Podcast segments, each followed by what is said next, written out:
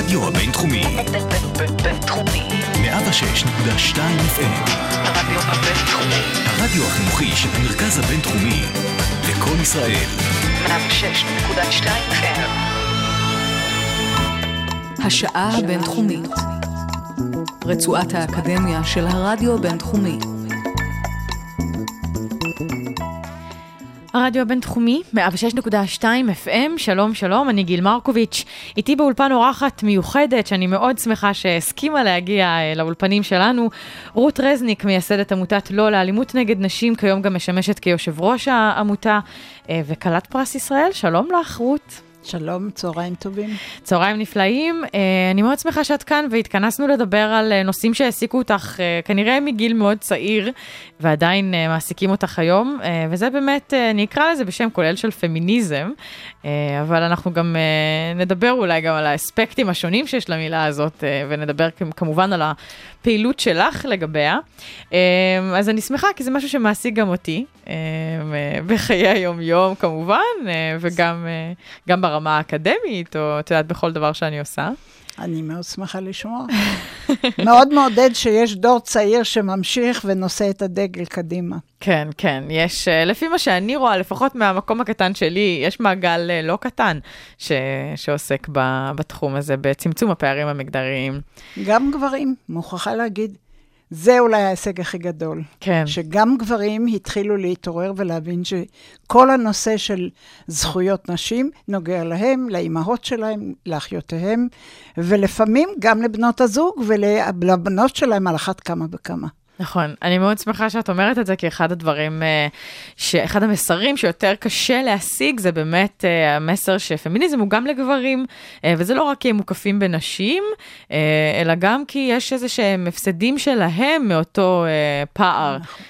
מאותם פערים מגדריים. אז אני שמחה ש, שפתח, שאפילו פתחנו עם זה. אז אני רוצה ככה, כדי שנוכל לדבר על הדברים האלה, בואי קודם נכיר אפילו, הייתי אומרת. קראתי עלייך מן הסתם לקראת התוכנית, אה, ויש כמה נקודות מסקרנות, אה, לפחות אותי בחיים האישיים שלך, שאני אשמח אם ככה נוכל לדבר עליהן קצת יותר בפירוט, ואולי אני גם אגלה שיש להם איזשהו קשר בסופו של דבר לבחירה להתעסק בנשים אה, בהמשך החיים. אז קודם כל מעניין אותי, אחד הדברים שקראתי זה שככה החיים שלך היו לסירוגין בירושלים ובתל אביב. מעניין אותי לדעת, אה, מה, כלומר, האם זה קשור לעבודה של ההורים? אני, בדיוק כך. אבי, אני נולדתי בירושלים, אבי עבד בירושלים. אה, אחר כך כי הציעו לו עבודה הרבה יותר מעניינת בתל אביב, הוא עבד בדבר במדור האנגלי ביחד עם משה שרת, והוא היה מתרגם מאוד ידוע, קצת עיתונאי. אה, ולימים אנחנו עברנו מתל אביב, פרצה מלחמת העולם השנייה, עברנו מתל אביב לירושלים. גרנו שם בערך שש שנים, מאוד חשובות בחיי, מאוד משמעותיות. אני כתבתי אפילו ספר על הנושא הזה, שעוד לא פרסמתי. ספר על השנים שבהן גרת בירושלים כילדה? על השנים שגרתי בירושלים כילדה. מה זאת אומרת היה לחיות לפני 70, 75 שנה, תחת תקופת המנדט, ולחיות בתנאים של היום נחשבים כעוני, וככה חיו רוב האנשים, בחוסר של הרבה מאוד דברים. כן. אה, והסיפור אולי מעניין במיוחד. אני יום אחד סיפרתי אה, לנכדתי שכשהייתי ילדה, אה, כשהיה חורף והיו גשמים, היה לי רק זוג אחד של נעליים בחורף, ואז הייתי צריכה להישאר בבית כמה ימים עד שהסנדלר יכל לתקן את הנעליים. וואו. מפני שאי אפשר היה ללכת עם נעליים עם חור כל כך גדול כן. בחורף. אז היא אמרה, מה זאת אומרת רק זוג אחד של נעליים? ואז החלטתי, אני אכתוב ספר כדי שיבינו איך חיו בתקופת הצנע במלחמת העולם כן. במדינת ישראל. וזה דברים שאת אומרת קרו בזמן שאת היית בעצם בירושלים. זה נכון. איך המעבר הזה משתי ערים עם אופי כל כך כל כך שונה, עד היום אגב האופי שלהן שונה. את זוכרת משהו כילדה, את ההסתקרנות שלך לגבי אחת מהן יותר או פחות, או... אני מאוד אהבתי את ירושלים. הוריי שהיו שייכים לבוהמה, נפגשו עם אומנים ועם סופרים ועם ציירים, אז uh, הבית שלנו היה באמת בית מאוד מעניין. היה לי כלב שקיבלתי במתנה משאול צ'רניחובסקי, אז uh, באמת uh, הוא חלק מהספר שכתבתי. אז באמת היה הוואי מאוד מיוחד. כשעברנו לתל אביב, אני הייתי צריכה להתחיל את הכל מחדש. היו לי פתאום, גיליתי ש... מבית ספר שלמדתי בו בירושלים, שהיה בית ספר לבנות יהודי דתי חרדי בשם אבלינה דה רוטשילד, שהיה בית ספר שכל הלימודים היו בו באנגלית, להוציא עברית ותושבע ודברים כאלה. הכל, מתמטיקה ופיזיקה וכימיה, הכל למדנו באנגלית. ופתאום, וזה היה רק לבנות, ופתאום אני הולכת לתיכון רגיל. והמעבר היה מוזר בשבילי, אבל מהר מאוד uh, קלטתי שזה מקום הרבה יותר נעים לחיות בו. כן? יותר נעים? כן, אני אהבתי מאוד לחיות uh, בכיתה מעורבת. מעניין, אולי, אולי יש קשר אולי, לגילוי זה... המאוחר הזה. אז זה היה גיל ההתבגרות, כבר הנושא של בנים מאוד סקרן ומאוד עניין ומאוד העסיק. את אומרת שחיית ככה בבוהמה. הוריי, הוריי, לא אני. הורייך, את כן. טעמת, או זכית לטעום קצת כן. בתור ילדה. כן. את זוכרת איזה שהם, נאמר, פערים שהיו מאוד מאוד בוטים או מודגשים גם אז בין נשים לגברים, בתוך הבוהמה שלכאורה אמורה להיות אה, באיזשהו מקום יותר מתקדם בחברה מבחינת היחס שלה לכל מיני אני אוכלוסיות. אני הייתי ילדה, ראשית הייתי ילדה, אז לא כל כך שמתי לב. זה היה טבעי שרוב הנשים... היו עקרות בית, mm-hmm. אבל לא כולן היו נשים שעבדו קשה מאוד. הייתה לי דודה שעבדה בסוכנות עם ארתור רופין, היו, היו נשים שעבדו, אבל רוב הנשים עבדו בבית, mm-hmm. אה, עבדו והיו עקרות בית. להיות עקרת בית היה full time job. כאן אה, לא היו זה חוכמות. זה עדיין full time job. אה, כשאת מחכה שיבוא החלבן כדי להרתיח את החלב, שזה לא היה מפוסטר, ואת צריכה לחכות שיבוא הקרח, מפני שאין דבר כזה כמו... מקרר. לרכז את הקניות בפעם אחת כל בשבוע יום, וזהו. כל יום אתה הולכת לעשות קניות, מפני שאין אין מקרר, אין פריז, פריג'ידר, יש קופסת קרח. כל יום צריך לקנות מחדש קרח. זה היה מאוד קשה. את מחכה שיבוא מחלק הנפט, כדי שאת תקני נפט כדי להצ... כן. זה סיפור מאוד קשה, ועבודה מאוד קשה. היו פשפשים והיו קינים, והיה מאוד קשה.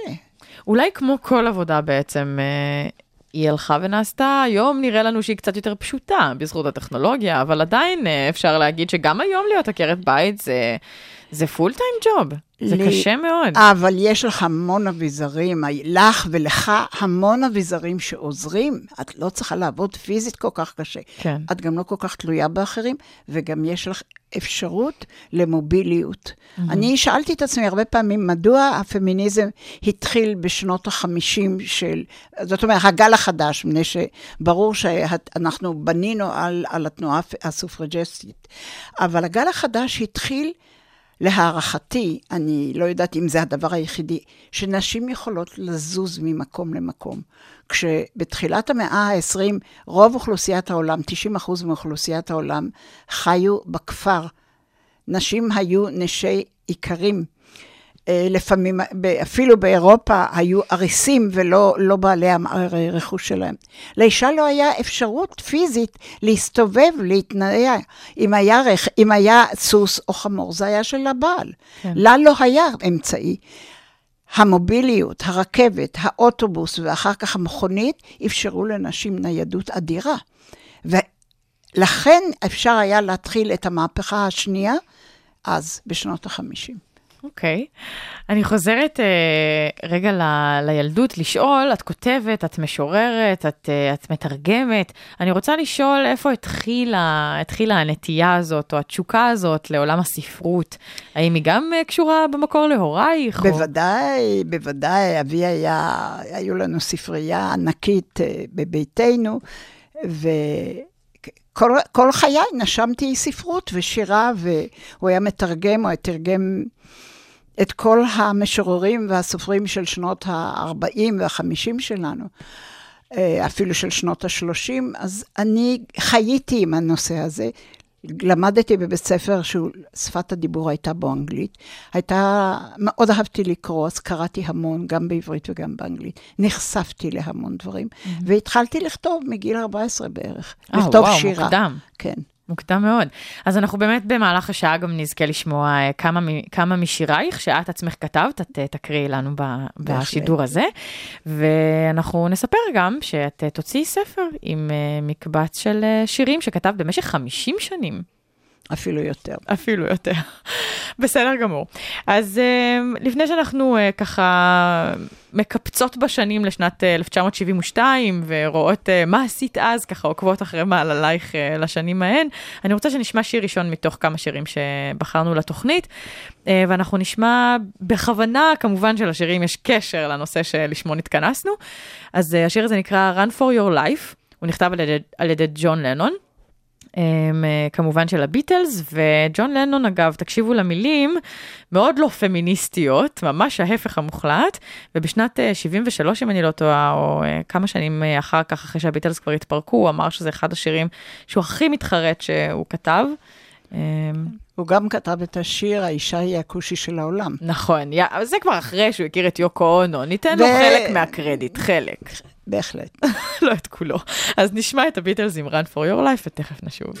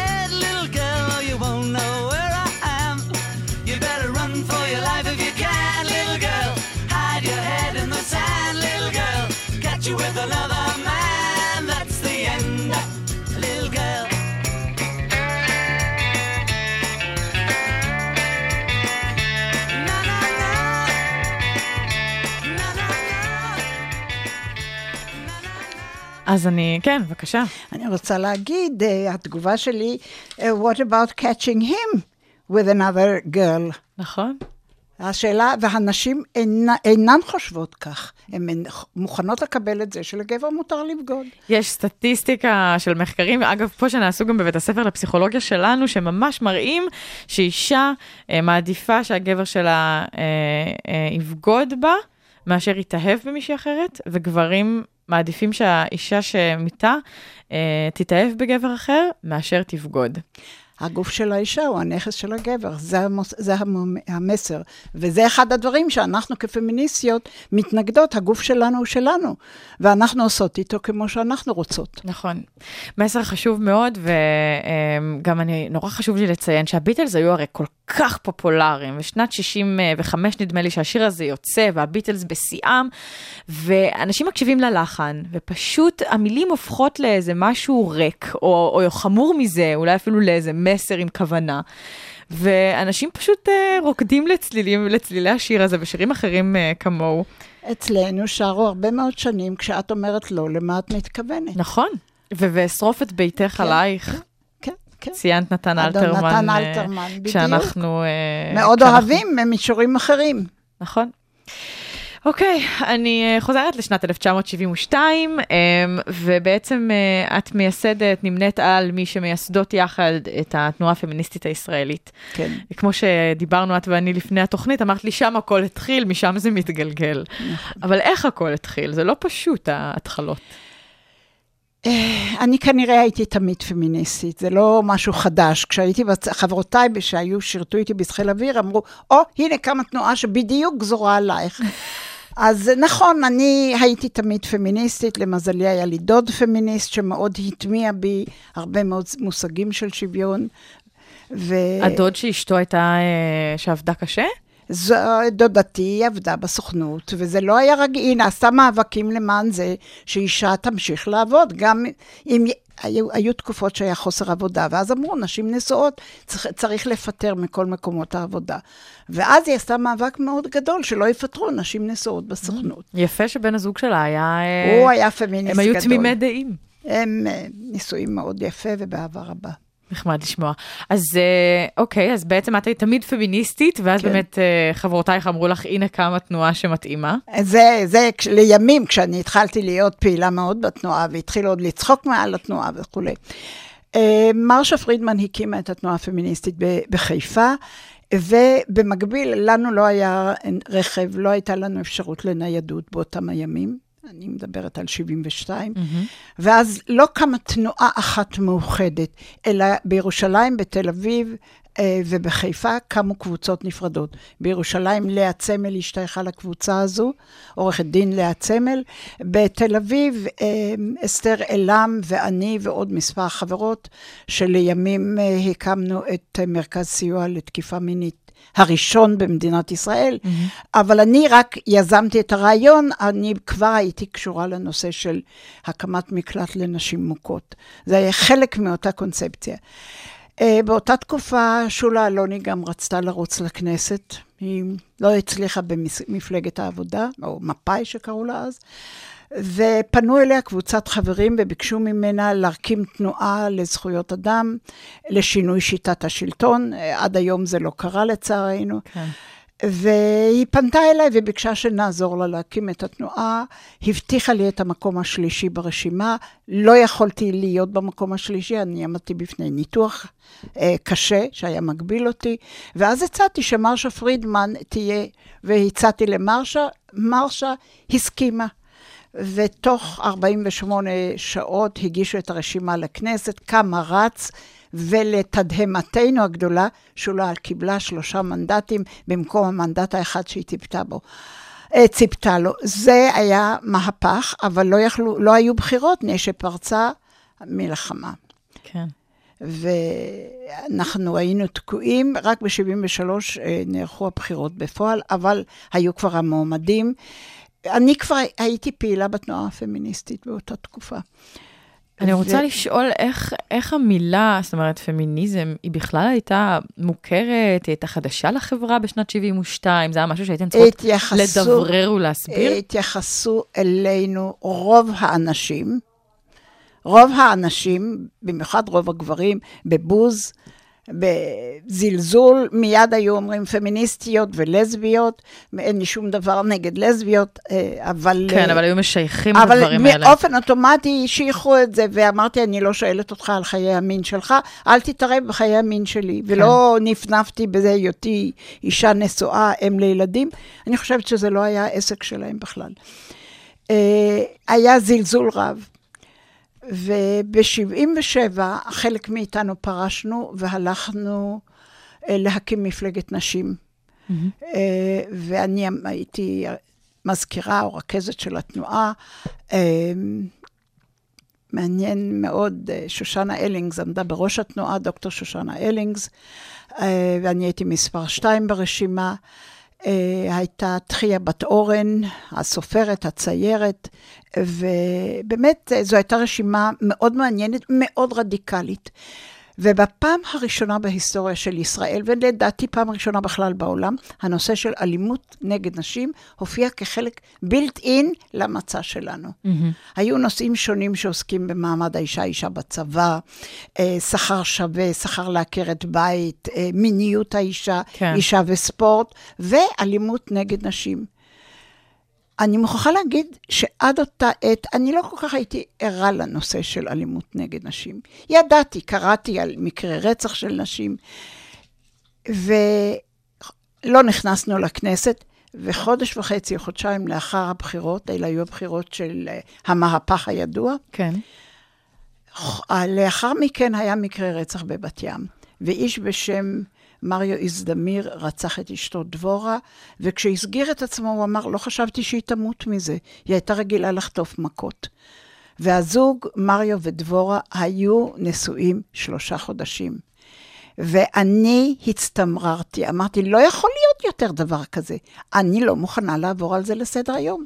פניתי לכל העיתונים, פניתי לכל חברותיי הפמיניסטיות וממפלגת הנשים, אמרתי, בואו נחשוב ונטכס עצה. צריך להתמודד עם האלימות הנוראה הזו כלפי נשים.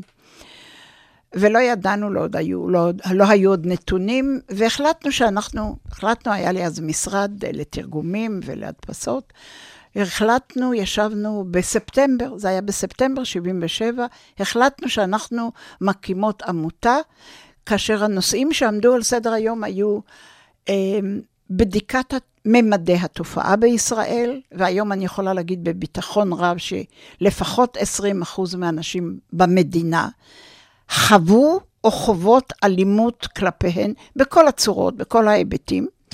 מבית או בכלל? מבית. מבית. מבית. אני, אם אני אומרת 20, אני מאוד מאוד מקטינה את הנתונים. אלה נתונים של ארגון הבריאות העולמי, שאנחנו היינו בתוך הסקר שלהם. כן. הם מדברים על בין 20 ל-50 אחוז. אז בואי ניקח את המינימום, אז 20 אחוז מנשי ישראל הם נשים שחוו או חוות אלימות קשה. אלימות מילולית, כלכלית ופיזית. אה, ואנחנו החלטנו שאנחנו גם נבדוק האם יש חקיקה בתחום הזה בכלל, mm-hmm. ונקים מרכזים לעזור לנשים ולילדיהם שנסות מהבית, ונפעל בשיתוף ובשילוב עם כל ארגון ישראלי או בינלאומי העוסק בתחומים אלה ודומים לו. גם זה וכך נשמע... וכך עשינו. כן. וככה אני יכולה לעשות וי על כל אחד מהדברים האלה. כן. ו- ו- ויצאנו לדרך. לצאת לדרך במשהו שהוא אה, נחשב לכאורה המרחב הפרטי של אנשים, של זוגות, החיים הכי אינטימיים שמקיימים אנשים אה, בחייהם. איך בעצם, איך התגובה בחברה הישראלית בתקופה הזאת? אתן פולשות למקום שהוא אסור? אתן פולשות... אה, ראשית, אני מוכרחה להגיד, באמת, עם יד על הלב, התקשורת מאוד עזרה לנו. הייתה המון אהדה של התקשורת. היו כתבות בעיתונות מאוד אוהדות, כתבו עלינו, כתבו הרבה מאוד על uh, המקלט ב- בעיתון של אורי אבנרי, um, אני לא זוכרת כבר איך קראו לו, היו סדרה של כתבות שהייתה עיתונאית שישנה במקלט כמה לילות ועשתה סדרה שלמה uh, של כתבות, uh, וזה היה עיתון מאוד נפוץ. Mm-hmm. Uh, באמת כתבו הרבה, כתבו הרבה, ונשים התחילו לפנות אלינו ולכתוב, ולספר לנו מה המצוקות שלהם. היו נשים מאוד עמידות שאמרו, מאחורי האישה שיושבת לך בווילה, בסביון, בפיתוח, יש אישה שסובלת מאלימות קשה. כן. אה, נשים התחילו להגיע אלינו, הם שמעו שהקמנו מקלט, בתחילת 78' אה, הקמנו מקלט, זה היה המקלט השני בישראל, את הראשון הקימה מרשה פרידמן בחיפה עם חברותיה, mm-hmm. אבל אנחנו הקמנו עמותה ש... כמה להתמודד עם כל התופעה, לא רק מקלט. מקלט היה אחד מהאמצעים כן. להכיר את הנושא, ואין ספק שזו הייתה האוניברסיטה הכי טובה שאפשר ללמוד ולהכיר את הנושא. זה גם מעין אה, פתרון מיידי, כלומר, יש הרבה מה לעשות אחר כך עם התופעה הזו של אלימות מבית אה, כנגד נשים, אבל הפתרון המיידי שסיפקתן הוא באמת המקלט. הפתרון המיידי, אנחנו נתנו לאותן נשים אמיצות וגיבורות, שהיה להן את הכוח לקום ולנוס. זה דבר נורא קשה. קשה. אני הרבה פעמים אמרתי לעובדות סוציאליות ששאלו, אז למה היא לא ברחה? אמרתי, את אישה נשואה. אה, עובדת, משתכרת, אם לשלושה ילדים, את יכולה מחר בבוקר לקום ולעזוב את הבית שלך? להוציא את הילדים מהקן שלך? הרבה מאוד השלכות שמאוד מאוד קשה. את, בייחוד כשאת אם. לילדים, את אומרת, בייחוד כשאת שייכת למעמד הבינוני, או המעמד העדי, עמיד מאוד, והילדים רגילים לרמת חיים גבוהה, אני אגזול את זה מילדיי? או לפעמים הן מזדהות גם כן, הוא לא אשם, הוא לא אחראי, הוא יתנצל, הוא לא יעשה את זה שוב, אין דבר כזה. גבר שמרים יד על אישה פעם אחת, הוא ימשיך. הוא ימשיך עד הסוף המר. עד שאת או בורחת ונסה, או שאת מתחילה בהליכים נגדו. אה, ולפעמים גם יש מקרי רצח, ואנחנו מתעדות את מקרי הרצח כבר משנת 92. אז הדברים האלה נאמרים אה, על ידי מישהי שבאמת אה, כבר הרבה שנים מתעסקת בנושא, אז הם לא, אה, הם לא רק משהו שנפוץ להגיד. מי שמרים את היד באמת פעם אחת, כנראה יעשה את זה שוב, ואלה דברים שחשוב לחרות ב- בידיעה. אני חושבת שמאוד חשוב לנשים צעירות להבין שגבר, כשיש להם חבר ומאוד מאוהבות והמין הוא נהדר, גבר שהוא קנאי מאוד. גבר שאומר לך איך להתלבש, מה מותר ומה אסור, מותר לך להתאפר, מותר, אל תלכי עם החברות האלה, הם ישפיעו עלייך לרעה. סליחה, זה היה התפקיד של ההורים שלך עד שאת היית בת 16-17.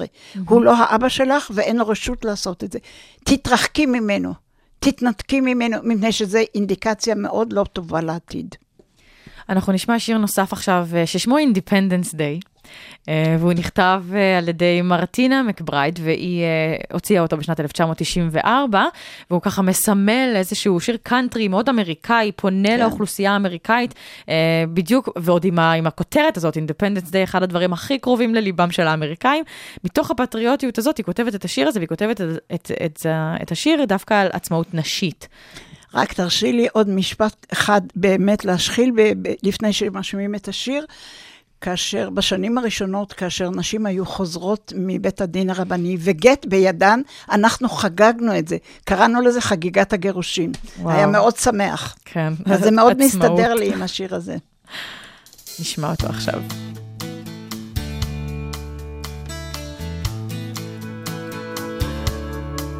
Well, she seemed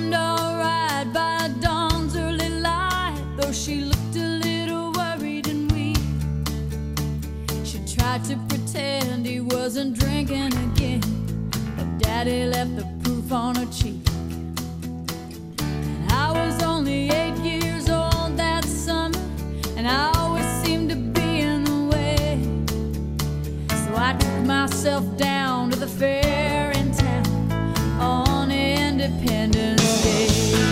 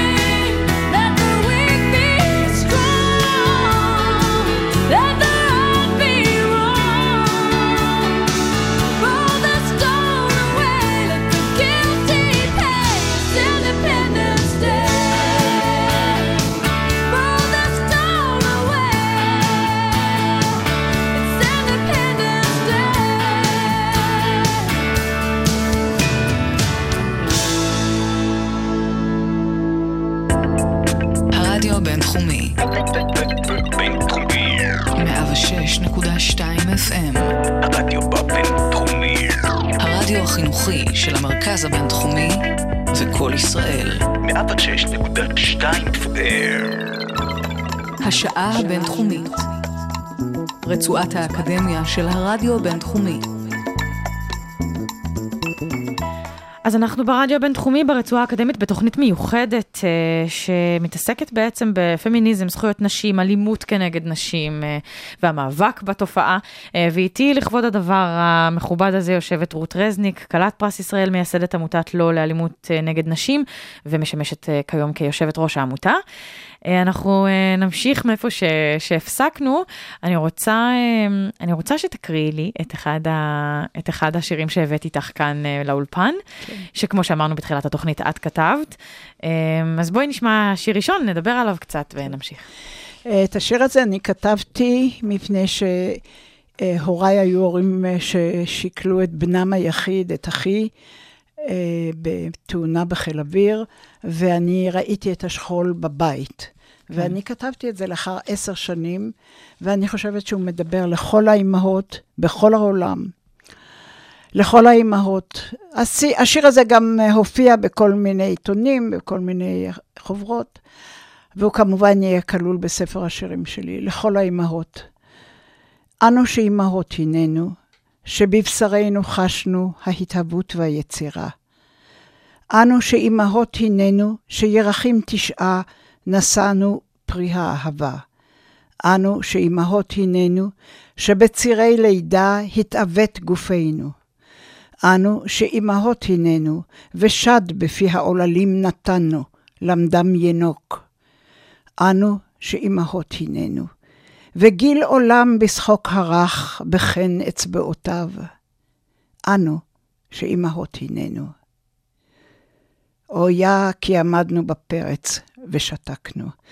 אויה כי עמדנו מנגד את ילדינו כצאן הובלו לטבח בחזיתות. אנו שאימהות הננו שותקות, שכוחות. כן. זה משהו שאת uh, חווית בתור איזשהו, איזושהי שתיקה נשית כזאת, uh, לגבי כן. שכול, או... אני חייתי עם הורים שכולים, ראיתי מה זה עושה להם, וכיוון שהייתי באה הרבה לבית עלמין, אני ראיתי עוד, אחי נהרג עם חבר שלו, אז ראיתי גם את המשפחה השנייה, שביחד תמיד היו לנו ימי זיכרון, היו ימי זיכרון של חיל אוויר. אני...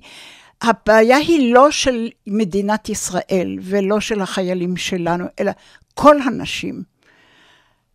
אה, יש שיר באנגלית, שיר עם, אני מאוד אוהבת שירי עמים, אז יש שיר של, אה, שהגבר אומר לאשתו, Oh, Polly, dear, dear Polly, uh, I am going out to the wars in high, in high Germany.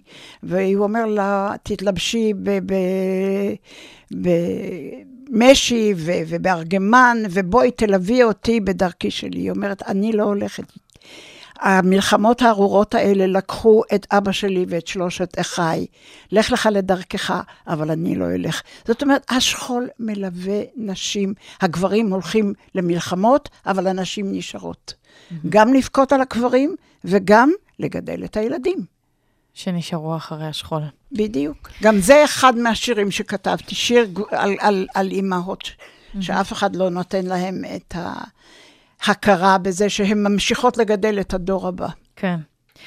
אה, אחד הדברים שעשית ברבות השנים, 1976, אה, ייסדת ארגון אה, שנקרא, ארגון שבעצם מקדם את, ה, את השיח היהודי-ערבי, הוא נקרא גשר נשים לשלום. אני מוכרחה להזכיר שהקימה אותו אישה בשם רות ליס מחיפה.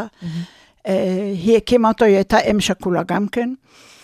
והיא הקימה אותו, ויום אחד היא כתבה מכתב לג'יהאן סאדאת, והיא אמרה, בואי ננסה לגשר על המלחמות האלה.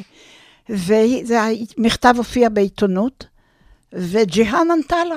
היא אמרה לה, גם אני אחות שכולה שאיבדתי שניים מאחיי.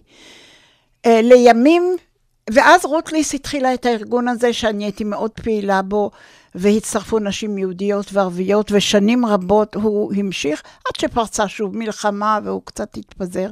כן. אבל גם רות ליס וגם ג'האן סאדאת נטעו עץ לשלום אה, באירלנד, בבלפאסט.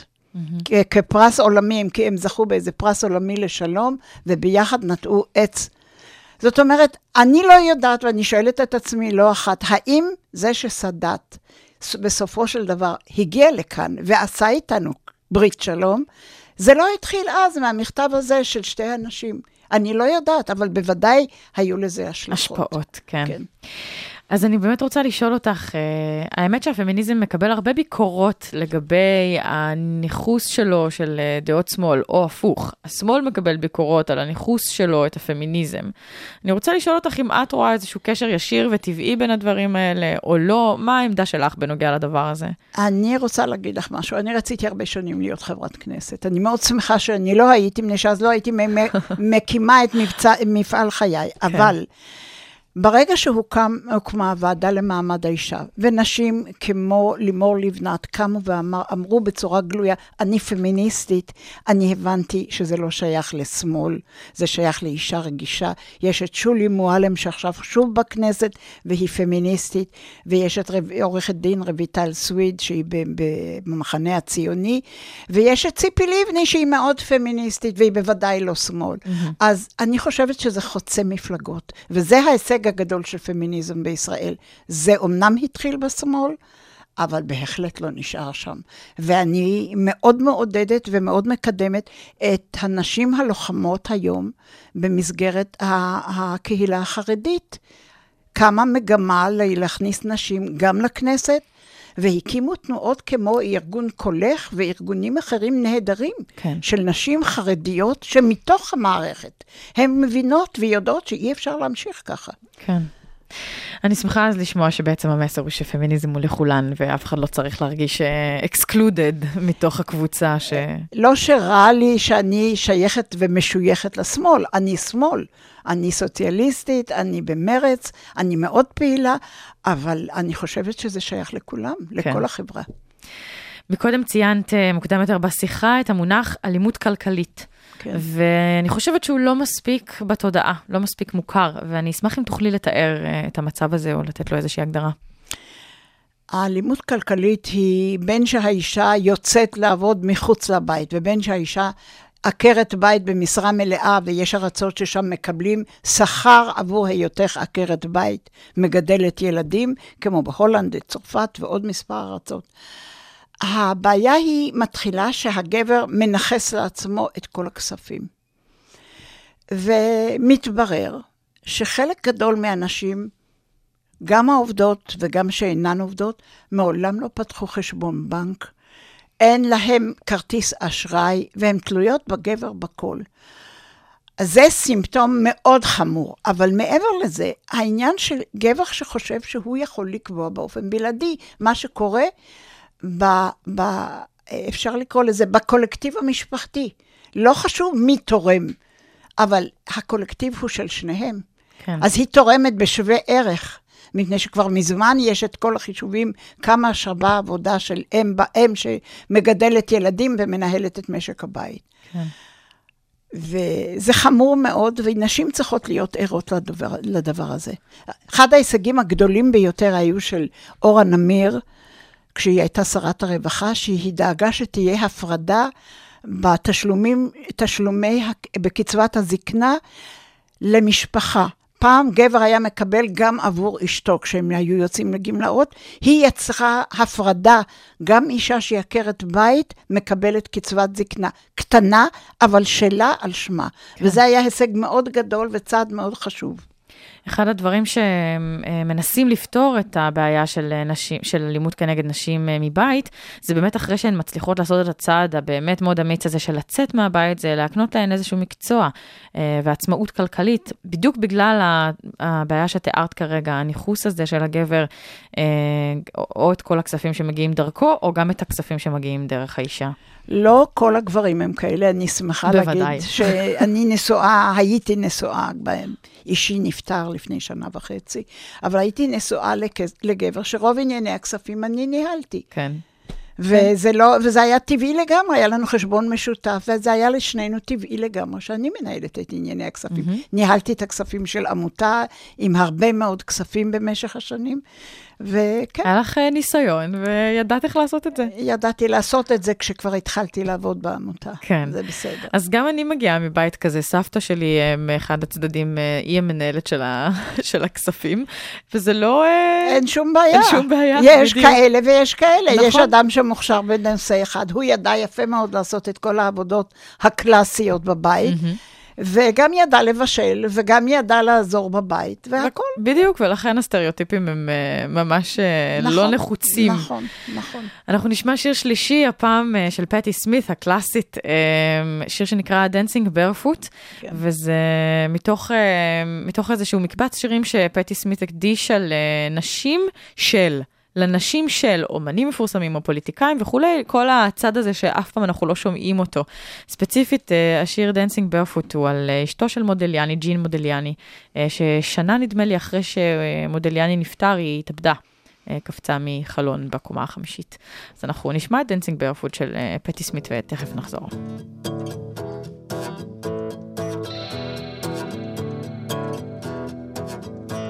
His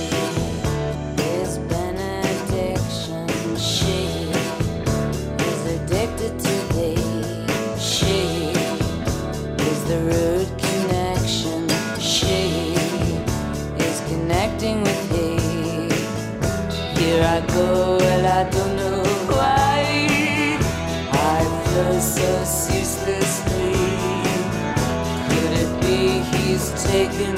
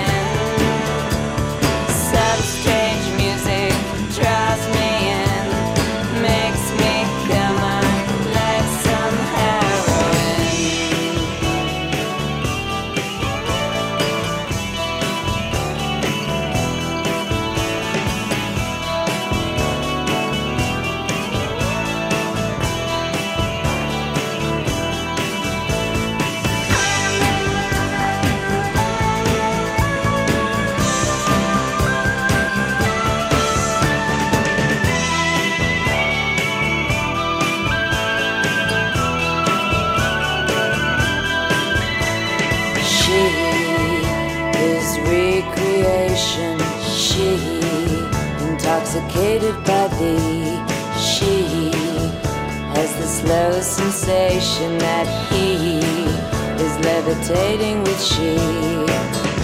And I don't know why.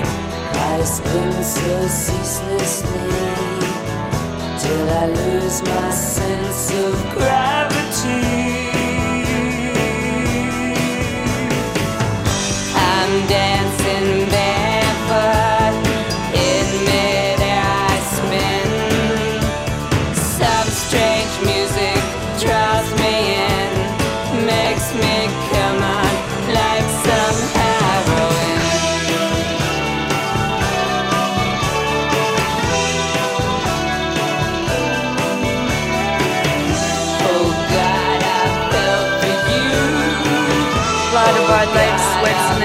Like a face.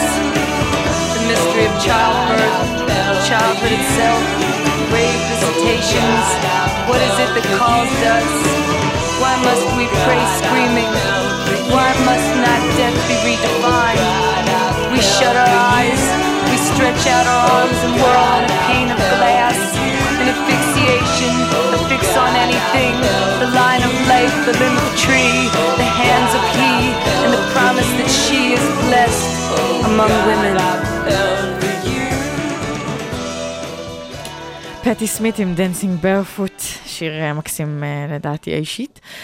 אמ, אני רוצה לשאול קצת, מה עושים אה, מבחינת איזושהי אחריות חברתית בתחום הזה? שוב, כמו שאמרנו מקודם, זה, נושא שהוא מאוד אישי, קורה בחדרי חדרים בדרך כלל. אמ, איך, אם אני יודעת או חושדת, בתור שכנה, בתור חברה, איך בכלל פונים לתחום הזה אמ, ו- ומנסים לחלץ את מי שנמצא בסכנה? ראשית, ההחלטה צריכה להיות של האישה. האישה צריכה להחליט שהיא חייבת לקום ולנוס על חייה ולשפר את איכות החיים של ילדיה, מפני שהסיכוי שילדיה שהיו עדים לאלימות או חוו אלימות, וכנראה ש... כ-70% מהילדים חווים אלימות, גם לפעמים על ידי האם המתוסכלת, שלא מעיזה להחזיר לבעל והיא מורידה את זה על הילדים. אז הילדים האלה יחזרו על אותו המודל בב- בבגרותם. אימא שלי סבלה מכות, אז מה, את חושבת שאת נסיכה? כן. אז זה דבר אחד. אז לחשוף בתקשורת כמה שיותר, שלא חייבים להשלים. יש מרכזים לטיפול באלימות במשפחה של משרד הרווחה, קרוב למאה מרכזים כאלה, אפשר להתקשר איתם. את לא צריכה להיות אה, אה, אדם מוכר על ידי שירותי הרווחה. כל אזרח וכל אזרחית במיוחד יכולים לפנות, גבלי, גברים יכולים לפנות לקבוצות גמילה מאלימות שם. אבל בדרך כלל הם לא מוכנים לבוא אם זה לא בצו בית משפט. כן. נשים עושות שם תהליכים מאוד חשובים. ויש 14 מקלטים לנשים מוכות, שזה בהחלט לא מספיק למדינה בסדר הגודל. שאנחנו, בשוודיה יש 160 מקלטים. 160? בשוודיה.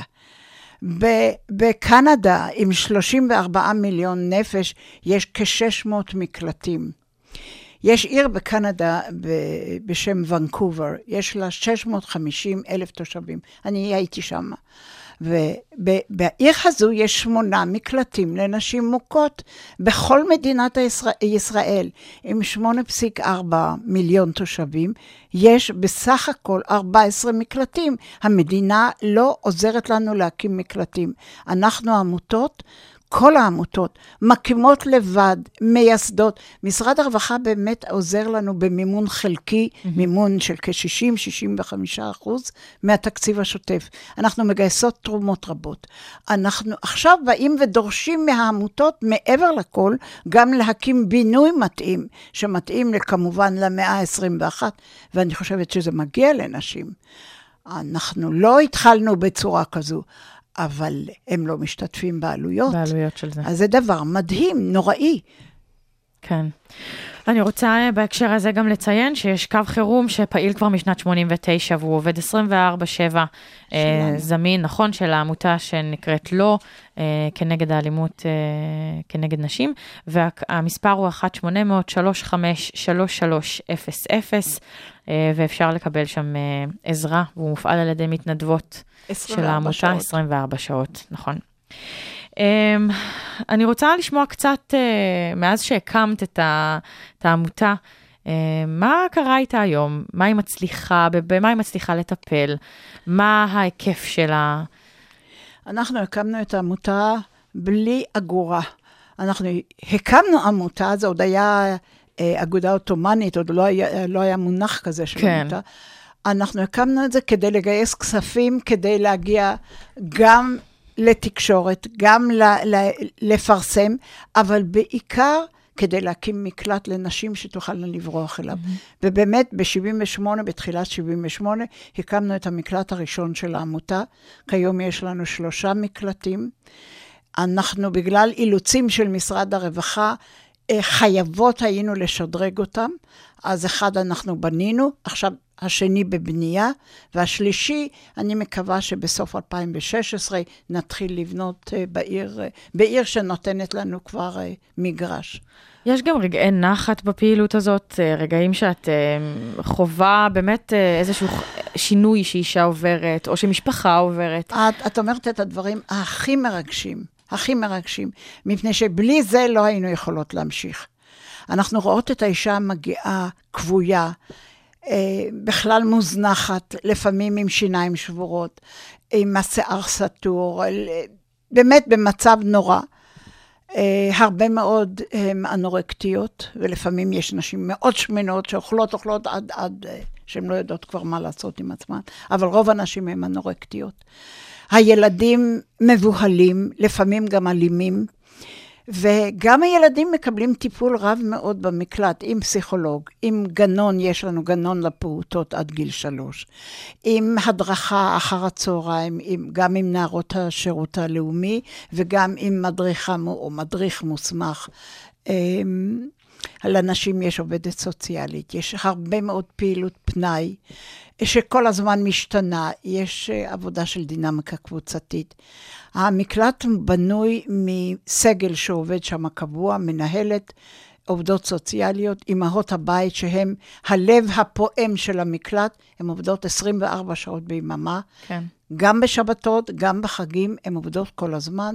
הן דואגות גם ל- לארוחות. אה, הנשים הן חלק מקולקטיב קטן, והן צריכות לקחת חלק בעבודה בבית. הן עוברות תהליך של שינוי שניכר אחרי שבוע, עשרה ימים, כבר רואים את ההבדל.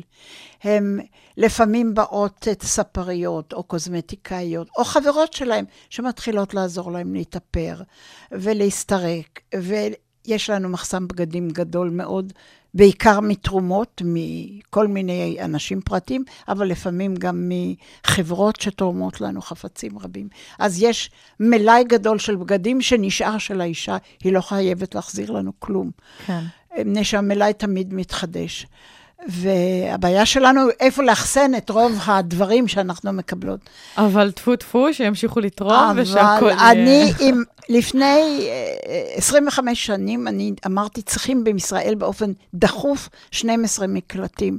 ואז עוד לא הכרתי מה קורה כל כך במגזר הערבי, ואז אה, עוד לא היו העליות גם מאתיופיה וגם מחבר העמים.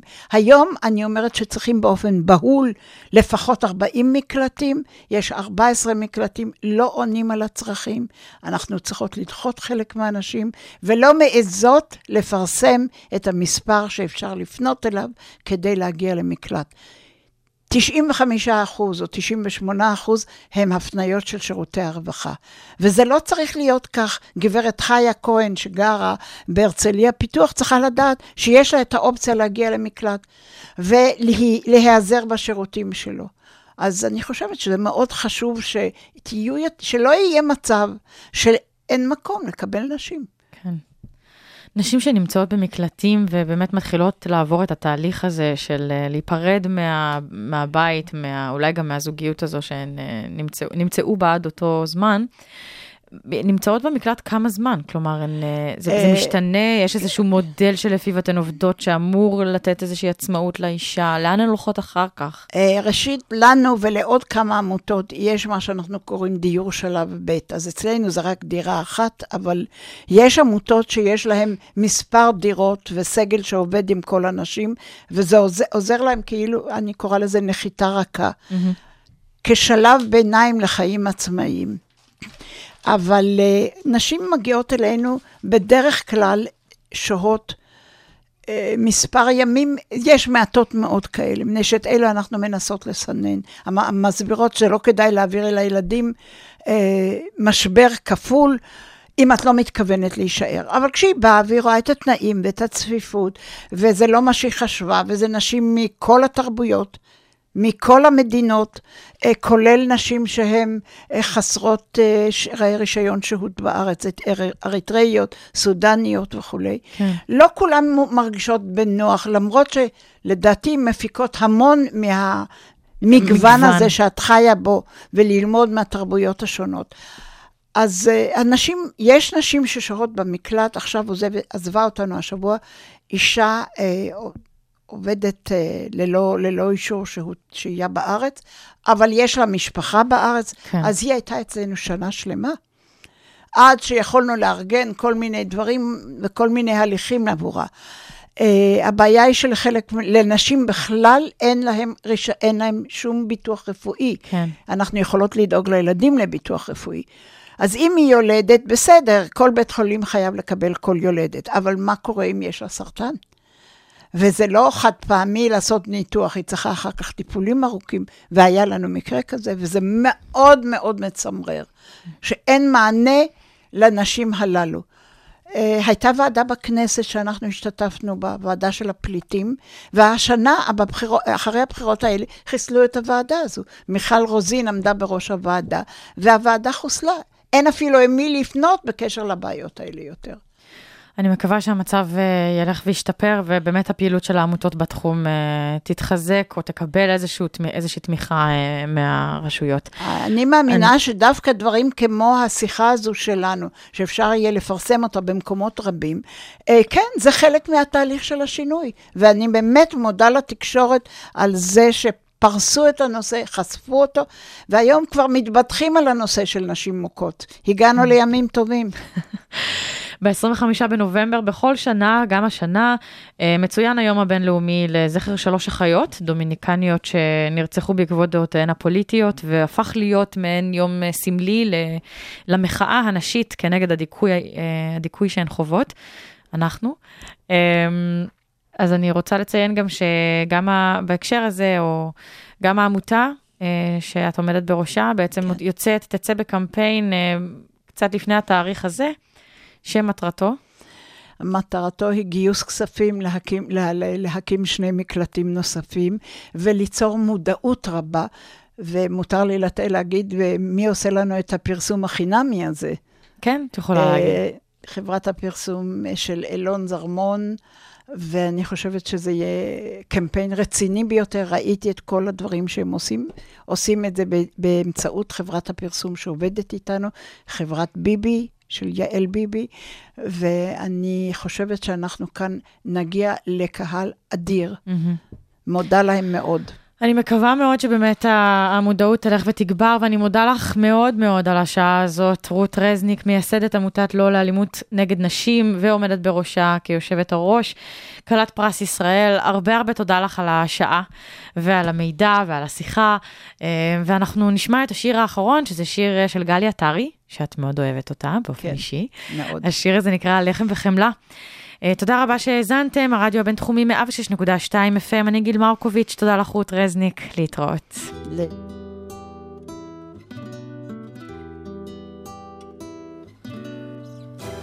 כוח הפרח, אהבה,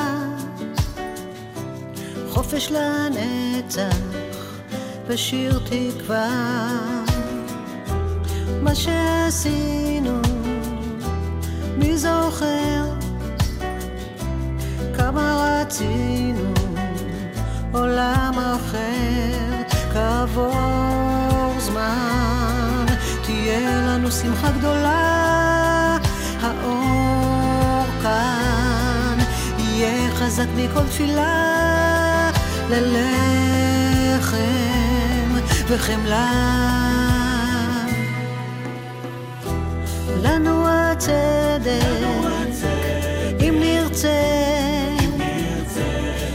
לנו חלק באור הזה. באנו מפעם, פעם נלך, איך התאפקנו, תגידו איך, כעבור זמן, תהיה לנו שמחה גדולה, האור כאן, יהיה חזק מכל תפילה, וחמלה.